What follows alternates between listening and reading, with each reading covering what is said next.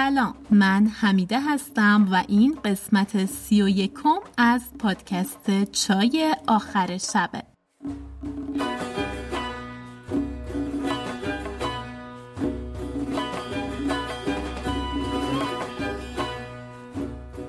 امیدوارم که حالتون خوب باشه و از اینکه در این لحظه چای آخر شب رو برای شنیدن انتخاب کردید صمیمانه ممنونم.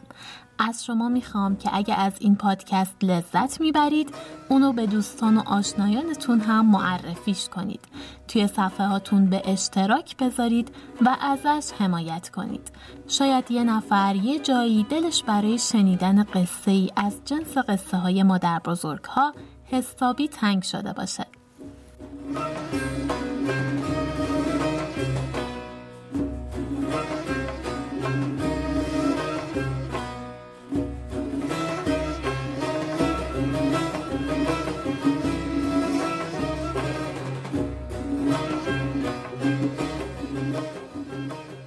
قسمت قبلی دیدیم که کانون چطور با حیله محپری رو از قلعه شاهک خارج کرد و به قلعه فلکی برد. سپاه هامان هم به خورشید شاه رسیدند و جنگ دوباره شروع شد و دیدیم که هرمزکیل از سمت خورشید شاه هنرنمایی های زیادی کرد و قطور برادر قطران رو کشت اما همین که قطران خواست بره و انتقام برادرش رو بگیره کل سوار جلوشو گرفت و خودش رفت و مشغول جنگ بودن که خورشید شاه وارد میدان شد و چپگیل ناقافل به کل سوار تیری زد و اون هم مرد و ظاهرا فامیل شاه بود کل سوار حالا ادامه داستان رو میشنویم تا ببینیم نتیجه این بار جنگ بین سپاه خورشید شاه و قزل ملک چی میشه.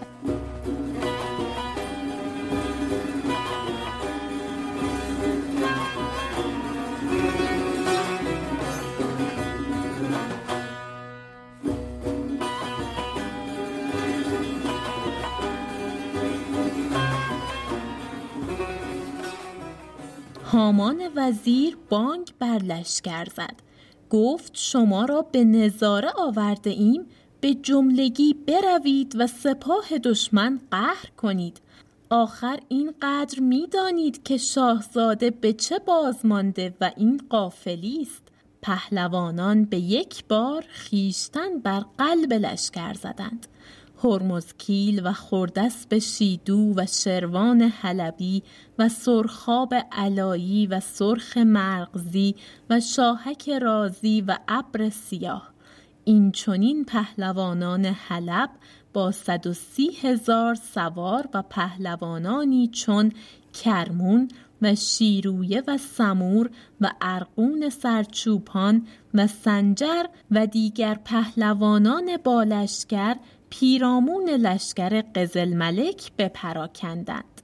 قزل ملک با قطران و سیلم و مردی بیست از خاصگیان جان بیرون بردند و ایشان نیز همه مجروح.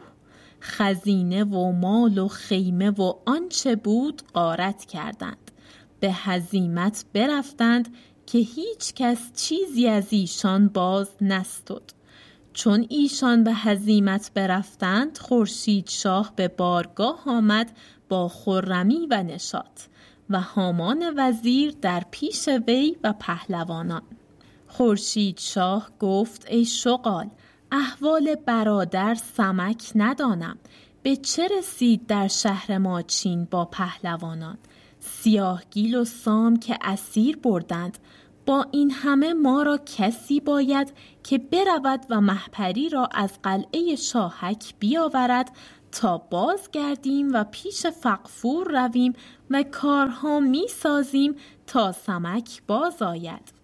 که بیش از این رنج بر تن خیش نتوان نهاد که ما در این مدت چندان قصه خوردیم که به صد سال در جهان کس نخورد. فرخ روز خدمت کرد و گفت ای بزرگوار شاه اگر فرمایی بنده برود چون سمک اینجا نیست و محپری را از قلعه شاهک بیاورد. خورشید شاه گفت نیکو گفتی که برادری و سمک اینجا نیست. فرخ روز با سمران و دو سه پهلوانان دیگر شاگردان شغال پیلزور همراه شدند به قلعه شاهک آمدند. ناگاه از بالای قلعه سنگ روان شد. فرخ روز گفت ای لالا صالح مگر آسی شدی یا مگر ما را نمی‌شناسی؟ گفت ای لالا صالح منم برادر خورشید شاه. آمدم تا محپری را به وی رسانم که ما لشکر ماچین را به هزیمت کردیم.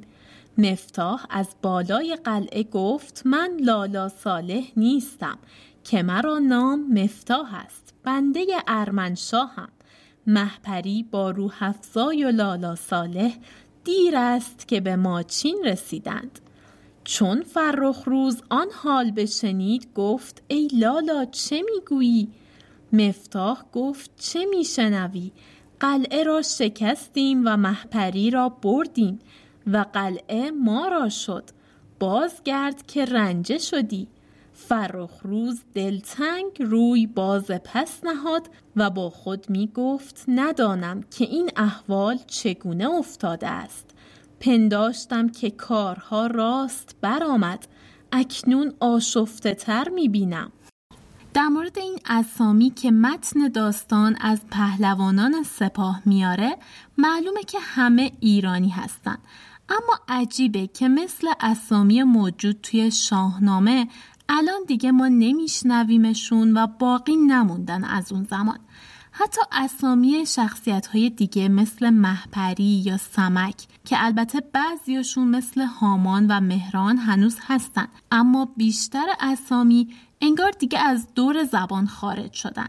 البته اسم مفتاح رو که شخصی بود که قلعه شاهک رو بهش سپردن من جدیدا توی یکی از سریال های ایرانی به اسم می‌خواهم زنده بمانم شنیدم.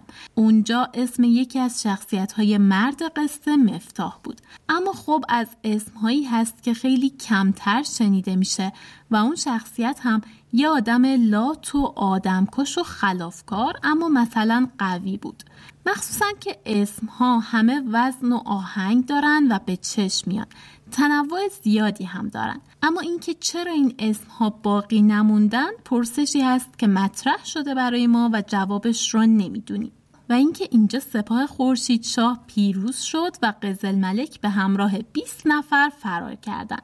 خورشید شاه هم تصمیم گرفت فرخ روز رو به دنبال محپری بفرسته اما وقتی به قلعه رسید دید که از بالای قلعه سنگ روان شد و فرخ روز اولش باورش نمی‌شد که لالا صالح اونجا نیست. بعد از اینکه مفتاح گفت من لالا صالح نیستم و محپری با لالا صالح و روح افزای دیر است که به ماچین رسیدند دوباره گفت ای لالا چه می‌گویی؟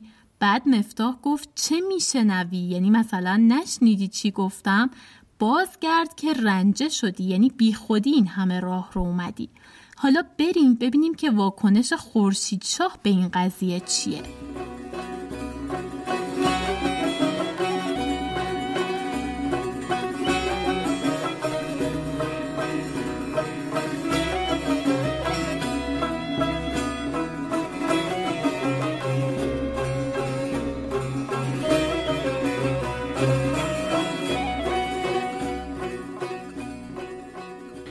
پیش خورشید شاه رسید و خدمت کرد. گفت ای شاه زاده قلعه را شکستند و محپری را اند احوال چنان که رفته بود باز گفت. خورشید شاه از جای برآمد و گفت چگونه تواند بودن؟ کدام مرد بود که این کار تواند کردن؟ فرخ روز گفت ما را نگفتند. خورشید شاه روی به ارقون کرد. گفت ای پهلوان بنگر قلعه و دره که تو داری که آن قلعه را گرفتند و محپری را بردند که این قصه قصه از برای وی بر ما می آید. گفتیم او را در قلعه داریم اکنون گم کردیم باز نتوانیم یافت. قلعه بستودند و چه چاره سازیم و محپری را از کجا به دست آوریم؟ دریقا گفتم از همه رنج ها رستیم. خود کنون در بلا افتادیم. دریقا که سمک به مردی کارها کرد و ما برباد دادیم. شاهزاده دلتنگ تا هامان وزیر گفت ای شاهزاده در عالم بسیار مردند. آخر سمک برفت و قلعه بستد. دیگری آمد و از وی بستد. چاره نیست. اکنون این همه قصه و رنج دیدیم سه سال از برای محپری چون لغمه به دهن رسید از دست بیفتاد ما را نامه باید نوشتن به شاه فقفور و احوال نمودن. بگوییم که به ما چین خواهیم رفتن. پس چون به ما چین نرویم آری باشد و نامزشتی حاصل آید که بعد از چندین قصه ایشان دختر ببردند. دیگر می‌گویند که سمک ایار مرد است و این کارهای نیک از بحر ما کرده است و هم از بحر ما به ماچین رفته است. چون خبر یابد که ما به ماچین رسیدیم به ما پیوندد و احوال بگوییم تا دیگر بار محپری را به دست آورد که چنین کارها مردان دانند. خورشید شاه گفت چنین باید.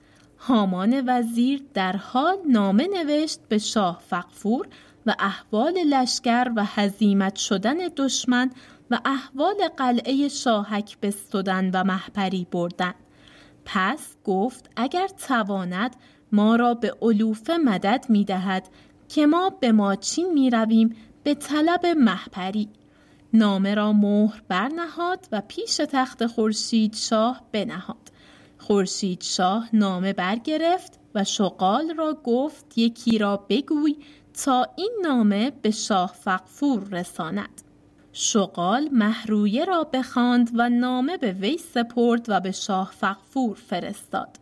چون نامه بفرستاد ترتیب کردند و روی به ماچین نهادند.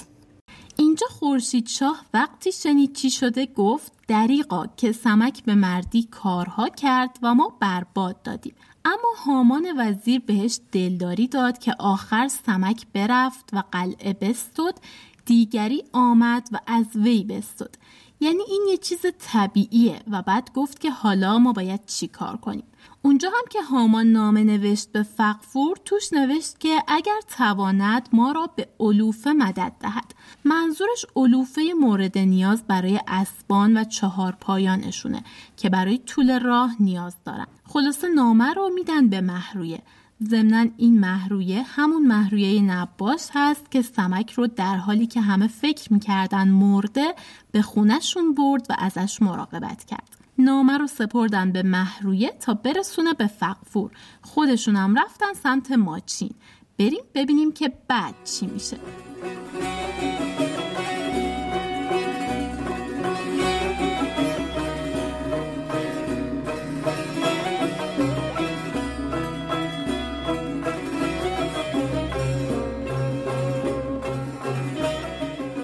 معلف اخبار و با هماورنده کتاب و راوی قصه چنین نقل می کند که چون کانون و کافور محپری و روحفزای را برگرفتند روی به قلعه فلکی نهادند و آن قلعه فلکی در میان درختان نهاده بود و چهار فرسنگ بالای و نشیب بود و دریا به پایه قلعه رسیده بود و از ده فرسنگی قلعه پدیدار بود. چون کانون از درختان بگذشت و به درگاه قلعه رسید دیدبان از بالای قلعه ایشان را بدید. پیش کوتوال قلعه رفت و خدمت کرد و گفت جماعتی پیدا آمده اند و روی به قلعه دارند. می نماید که از جانب چین می آیند. کوتوال بفرمود تا حاجبی برود و بنگرد که کیست.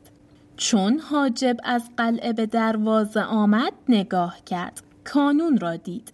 بشناخت که او را بسیار دیده بود در ماچین و خدمت کرد. کانون او را بپرسید.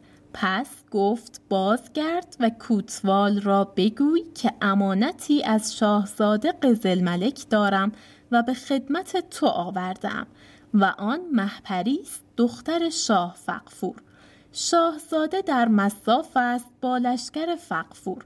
باید که امانت را نیکو داری و نگذاری که باد در پیش او بگذرد و این همه فتنه و آشوب که در جهان افتاده است سبب اوست و بسیار سر در خاک شد و تا عاقبت چون باشد و من خواستم که خود بیایم و او را بیاورم. نتوانستم آمدن که مشغولم. کافور را به خدمت فرستادم. باید که تیمار دارد. حاجب گفت ای اسفه سالار به بالای قلعه خورام کانون گفت نمی‌توانم آمدن که مرا تعجیل افتاده است. این بگفت و حاجب روی باز پس نهاد تا پیش کوتوال آمد و آن احوال بگفت. ادخان کوتوال چون بشنید گفت برو و ایشان را برآور. اگر کانون به قلعه نمی‌تواند آمد روا باشد. مگر او را مهمی هست. سلام من برسان و امانت از او بستان. چون می‌روی دو سه کنیزک و خادم با خود ببر که دختر پادشاه است. حاجب بیامد و کنیزکان و خادمان با خود ببرد و محپری و روح را از کانون قبول کردند و به قلعه برآوردند. محپری به هوش باز آمده بود و دم در کشیده و از قهر بر خود میپیچید و سخن نمیارست کردن. پس سر در پیش افکنده بود تا به بالای قلعه برآمد. محپری روح افزای را دید که پیش وی آمد. گفت لالا صالح را احوال به چه رسید؟ گمان می‌برم که او را هلاک کرده اند اگر نه با ما بودی. ای دریقا لالا صالح محپری بگریست. تا کوتوال قلعه کس فرستاد و او را به شهدر بردند. در هر قلعه شهدری باشد. گفت هیچ کس پیش ایشان نرود جز خادمی و دو کنیزک و هرچه ایشان را به کار بود بفرمود تا به شهدر بردند و دستهای ایشان از پیش بسته بودند. بفرمود تا بگشادند و در شهدر ایشان را جایگاه کردند. ابتدای بعضی پاراگراف ها توی داستان مثل اینجا اینجوری اومده که معلف اخبار و با هماورنده کتاب و راوی قصه چنین نقل می کند. به نظرم اینجا هدف اینه که جایگاه راوی قصه و کاتب رو از هم جدا کنه و یادآور بشه که این قصه در اصل شفاهی بوده. وقتی که حاجب از طرف کوتوال میره پیش کانون و می‌فهمه اونا کیان کانون بهش میگه کوتوال را بگوی باید که امانت را نیکو داری و نگذاری که باد در پیش او بگذرد. منظورش اینه که نباید بذاری هیچ کس پیشش بیاد حتی باد. خیلی بیان استعاری قشنگی بود. ضمنا اینجا دیدیم که محپری بالاخره به هوش اومد. محپری به هوش باز آمده بود و دم در کشیده یعنی ساکت بود از قهر بر خود میپیچید یعنی خیلی عصبانی بود. توی این قلعه هم مثل قلعه شاهک شهدری وجود داشت که محپری رو اونجا بردن. شهدر یعنی اتاق بزرگ امارت یا اتاق مهمانخانه. اینم از محپری که به امید رهایی از قلعه از اونجا بیرون اومد اما بازم اسیر قلعه دیگه شد. بریم ببینیم که کانون بعد از سپردن محپری کجا میره و چی کار می‌کنه.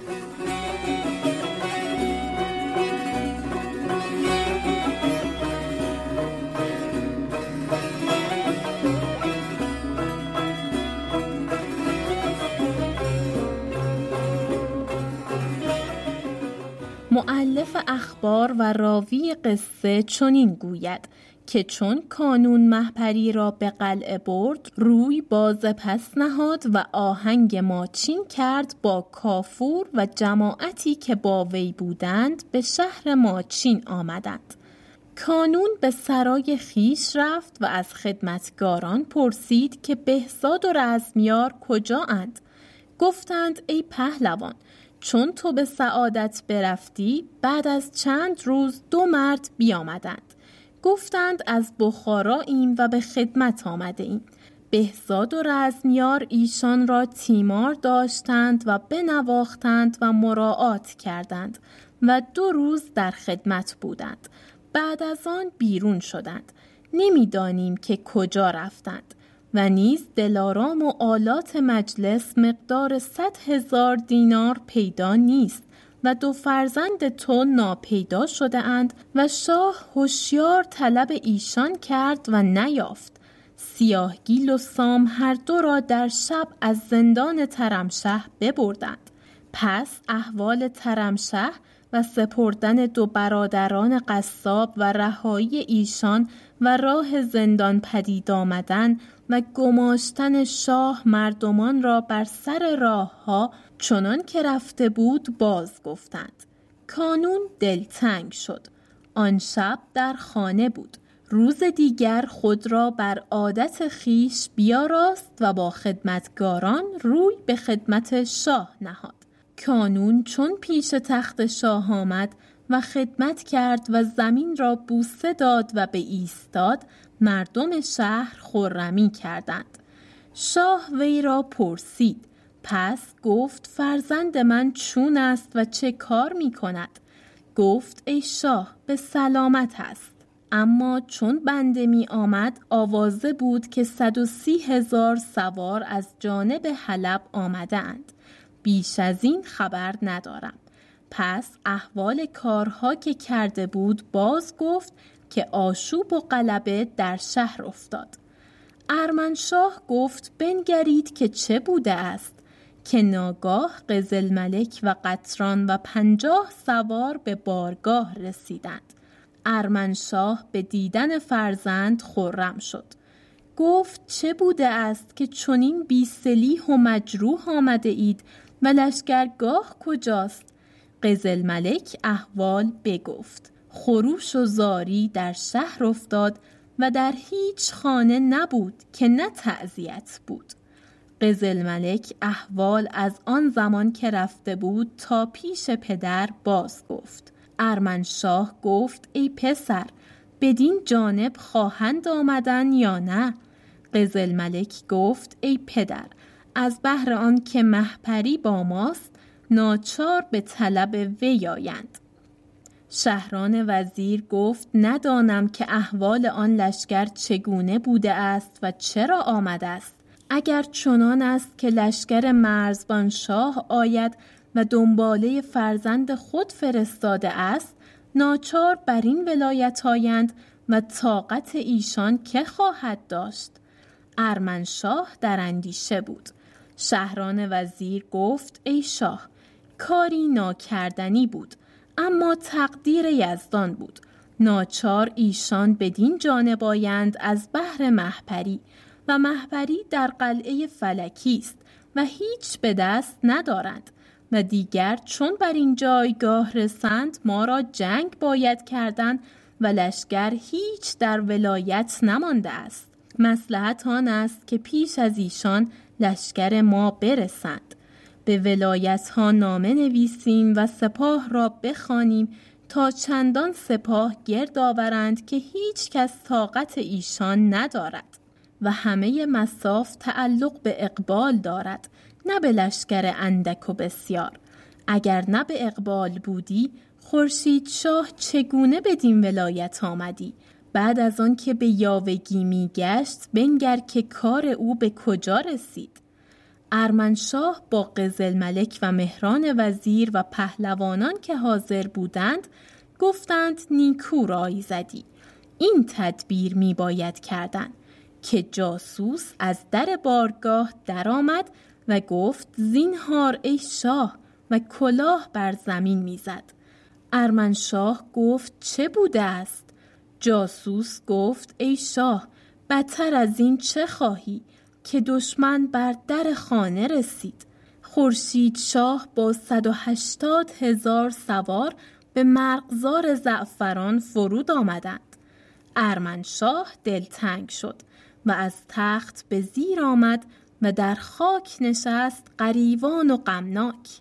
مهران وزیر گفت ای شاه دل مشغول مدار. بفرمای تا مردم جلد و کاردان و فیلسوف دروازه نگاه دارند و بر سر کوچه ها چوب افکنند و پاسبانان بیدار و هوشیار باشند پس شهران وزیر نامه ها بنویسد و لشکر بخوانیم ارمنشاه گفت آنچه می باید کردن می کنید. در آن احوال سرخورد می شنید و آنچه شاه می فرمود معلوم کرد. بازگشت و پیش سمک آمد و احوال بگفت و آنچه لشکر خورشید شاه رسیده بود و مهران وزیر چنان رای نهاد. سمک ایار گفت ای سرخورد مراد ما برآمد و به مقصود رسیدیم و آن درد شکم بر وی ساکن شده بود گفت ای سرخورد حال سیاهگیل و سام دانی که چون است؟ گفت بهتر شده اند و به پای برآمده اند و احوال آتشک و دلارام و صابر و سملات و خمار پدر ایشان باز پرسید و بهزاد و رزمیار گفت چگونه اند؟ سرخورد گفت همچنان بر جایند. سمک ایار گفت روا باشد. پس مادر سرخورد را بخواند. بیامد و آب گرم کرد و سمک را در میان سرای سر بشست. سمک ایار بیاسود. پس گفت ای سرخورد گوش میدار که چون از لشکر خورشید شاه رسول بیاید با من بازگوی تا من ترتیب بسازم. این بگفتند و در انتظار می بودند. بله کانون به ماچین رفت و بعد از گرفتن اخبار رفت پیش شاه که همونجا قزل ملک هم رسید و شاه بهش گفت چه بوده است که چنین بیستلیح و مجروح آمدید؟ و بعد که قزل ملک احوال رو گفت متن میگه خروش و زاری در شهر افتاد و در هیچ خانه ای نبود که تعذیت نبود. از این جمله میشه اینو فهمید که احتمالا تعداد کشته های جنگ اونقدر زیاد بوده که همه خانواده ها در ماچین ازادار شدن و شخصی رو از دست دادن و بنابراین به تعذیت نشستن.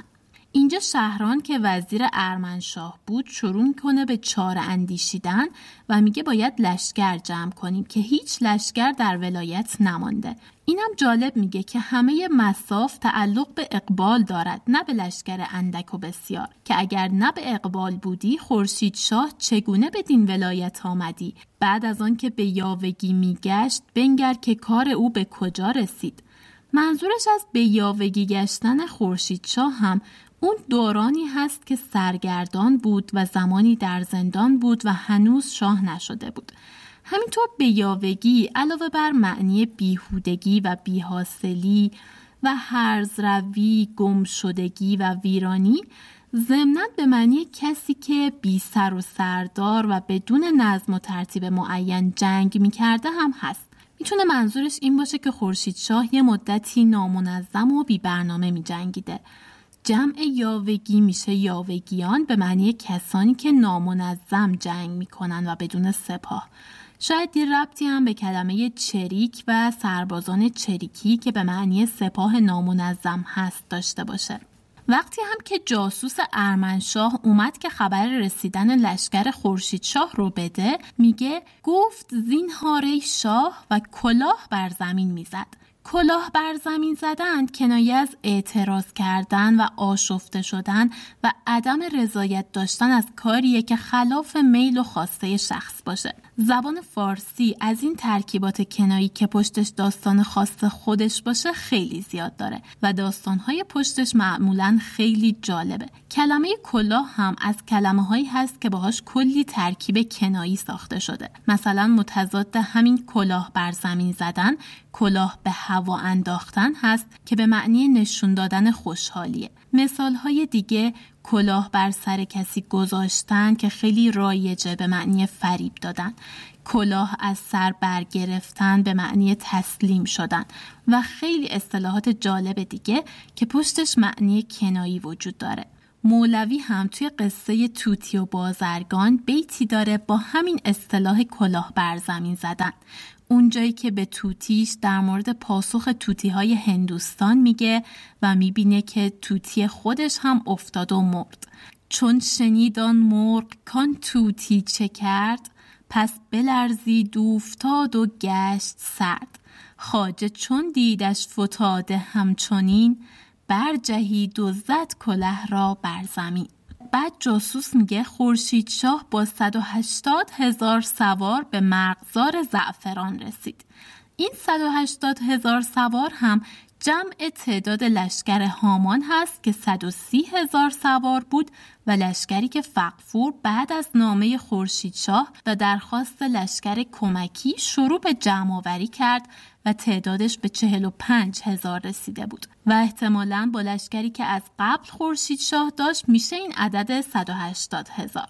مهران خائن را هم دیدیم که اینجا به ارمنشاه مشاوره می‌داد که دل مشغول مدار. بفرمای تا مردم جلد و کاردان و فیلسوف دروازه نگاه دارند و بر سر کوچه ها چوب افکنند و پاسبانان هوشیار باشند پس شهران نامه نویسد و لشکر بخوانید جلد یعنی چابک و کلمه فیلسوف هم می‌دونیم که در گذشته به معنی دانشمند، عالم، حکیم و دانا و در واقع اینجا منظورش باهوش بوده نه صرفا فلسفه دان. منظورش اینه کسایی رو بذاره که بتونن با تدبیر و به صورت مسالمت آمیز اوضاع رو مدیریت کنن. اما نکته مهم این قسمت این بود که دیدیم بعد از مدت ها که از سمک بیخبر بودیم و آخرین بار داستان گفت که در حالی که سمک قصد داشت مهران وزیر رو بگیره دلدرد شدیدی گرفت و افتاد توی قسمت 27 اینجا دوباره سرخورد داشت خبرهای دربار رو میشنید و پیش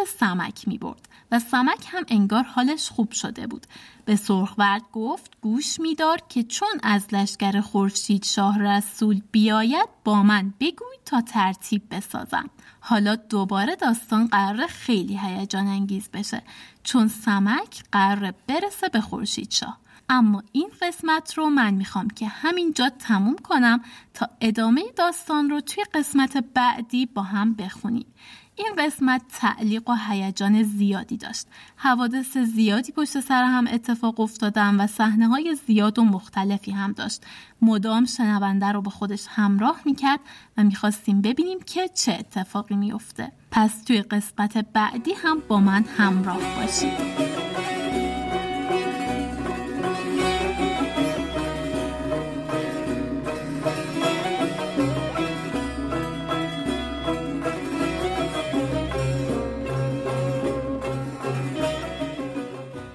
اینجا پایان قسمت سی و یکم از پادکست چای آخر شب بود که مرداد ماه 1400 منتشر میشه. اگه از محتوای این پادکست لذت می‌برید اونو به دوستان و آشنایانتون هم معرفیش کنید.